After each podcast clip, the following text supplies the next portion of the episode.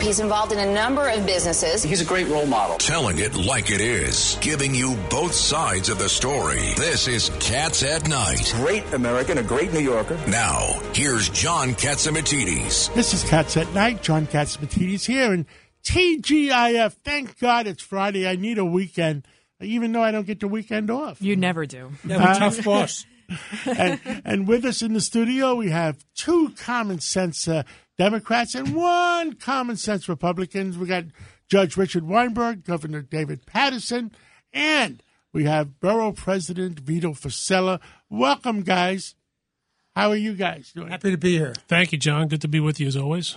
And my favorite. And and we have my uh, my sidekick uh, Lydia Serrani, and we have one great show today. What do we have? We do. We are going to be speaking with Captain Gary Yuri Tabak. He is in an undisclosed location. He's going to tell us what's going on on the ground in Ukraine. We'll also be speaking with Larry Kudlow because the prices or energy prices are out of control. That we got the new jobs 115, report. 116 today on a barrel. And then we'll talk to Professor Alan Dershowitz about Bill Barr. He's really going after Trump. And then, of course, Dr. Peter Mikolos. He's got the latest medical advancements. But first, I understand uh, we have uh, uh, with us Ambassador news, Bolton. WABC. That's right. That breaking news from Ambassador John Bolton. He has the latest on the Russia invasion of Ukraine. Let's go to Ambassador Bolton. With us today is uh, Ambassador John Bolton, and uh, uh, we're going to ask him for a report of where the heck are we in uh, the Ukraine and Russia. Things are very fluid; they're moving. Uh, and uh, Ambassador, uh, how are you today? Well, thanks for having me on. I must say, I think the situation in uh, Ukraine is very, very critical. As you say, it's fluid and fast moving. But uh, right now, despite the heroic resistance of uh, the Ukrainian military and the Ukrainian people, uh, nearly all of the uh, forces that Russia had been stationing around the borders of Ukraine are in the country. Uh, they've they've begun to have some success the Russians have in the southern part. You know, as we've talked before, I think they want to take the entire southern part of the country and uh, get control of the Black Sea and the port of Odessa, and they're having more success there than elsewhere.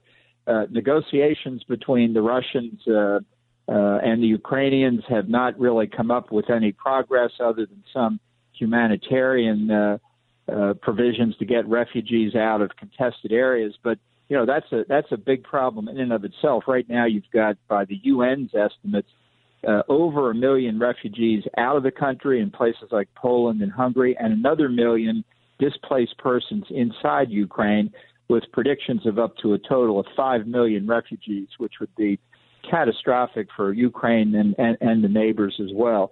So I think the prospects are pretty grim of uh, of the hostilities continuing. They're not going at the pace that the Russians wanted, but uh, it's kind of an inexorable uh, unfolding of events here.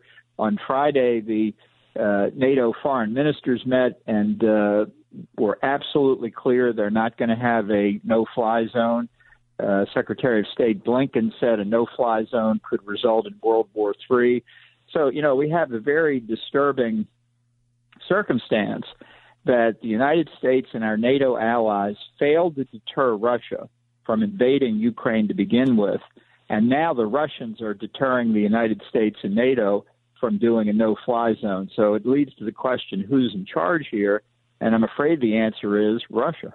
Well, they got uh, uh, they put everybody against the wall, and they're threatening, and they, and he, Putin uh, even threatened that his finger he does have a red button uh, but uh, I, I hate to underestimate him because I didn't. I never thought that uh, Putin was going to uh, actually invade. I thought he was just uh, rattling the uh, uh, the trees a little bit. His generals would, would they obey his order to press the red button? Well, I think. Look, I, I agree with you. I think anytime uh, a nuclear power makes a threat about its nuclear weapons, you better take it seriously. But I've looked at this very carefully, and you know, since Putin made that threat, just from publicly available sources, uh, satellite pictures and the like, there's no evidence any change has taken place in the disposition of any Russian nuclear forces. Uh, and my conclusion is it was it was a bluff, really, uh, to to make us concerned. Uh, you know, you you made another important point about uh, the fact that Putin invaded in the first place. I still don't think that his objective is to take control of all of Ukraine. As I mentioned a moment ago, I think he wants the southern part and I think he wants the eastern part. These are the parts of the country where the people are Eastern Orthodox, primarily Russian Orthodox, where they are primarily Russian speakers, as opposed to much of the rest of the country, which speaks Ukrainian and which is Roman Catholic in faith. Um, so if if that's right, that that is the kind of way Putin could see this ending. That he's gotten what he wants, and he says, "I could have taken all of Ukraine, but I'm not going to." And then the sa- sanctions disappear, and we're back to business as usual. That that's that may be where he wants to go. Uh, I, I understand that when we when we talked earlier in the week, uh, we talked about maybe Chancellor Merkel, who was very close to Putin, would go over and, and try to uh, come up with an exit strategy that, that he'd be happy with. Have you heard anything to that effect? No, uh, there there was speculation about a possible mediator. I mean, even Xi Jinping of China was mentioned as a mediator. He's not. He wouldn't be my choice, but uh, I think that talk has kind of died away in general uh, as we reach the end of the week. And I think I think the reason is people see that Putin is at this point not in a mood to negotiate. Look, he the Russian army has not performed well in the first week of the invasion. I think everybody agrees on that. And I think Putin and his generals need to rehabilitate, restore their reputation, which is not good news for the Ukrainians. But he's not going to negotiate. Putin won't do that if he feels he's in a position of weakness. Ambassador Bolton, uh, thank you so much uh, for giving the American people an, an update. And uh, uh, let's see what happens. It's a day by day, uh, like you said, it's a very fluid situation. Uh, but thank you for yep, being sure. there and advising the American people. Well, it sure is, and uh, good to be with you again, John. Thank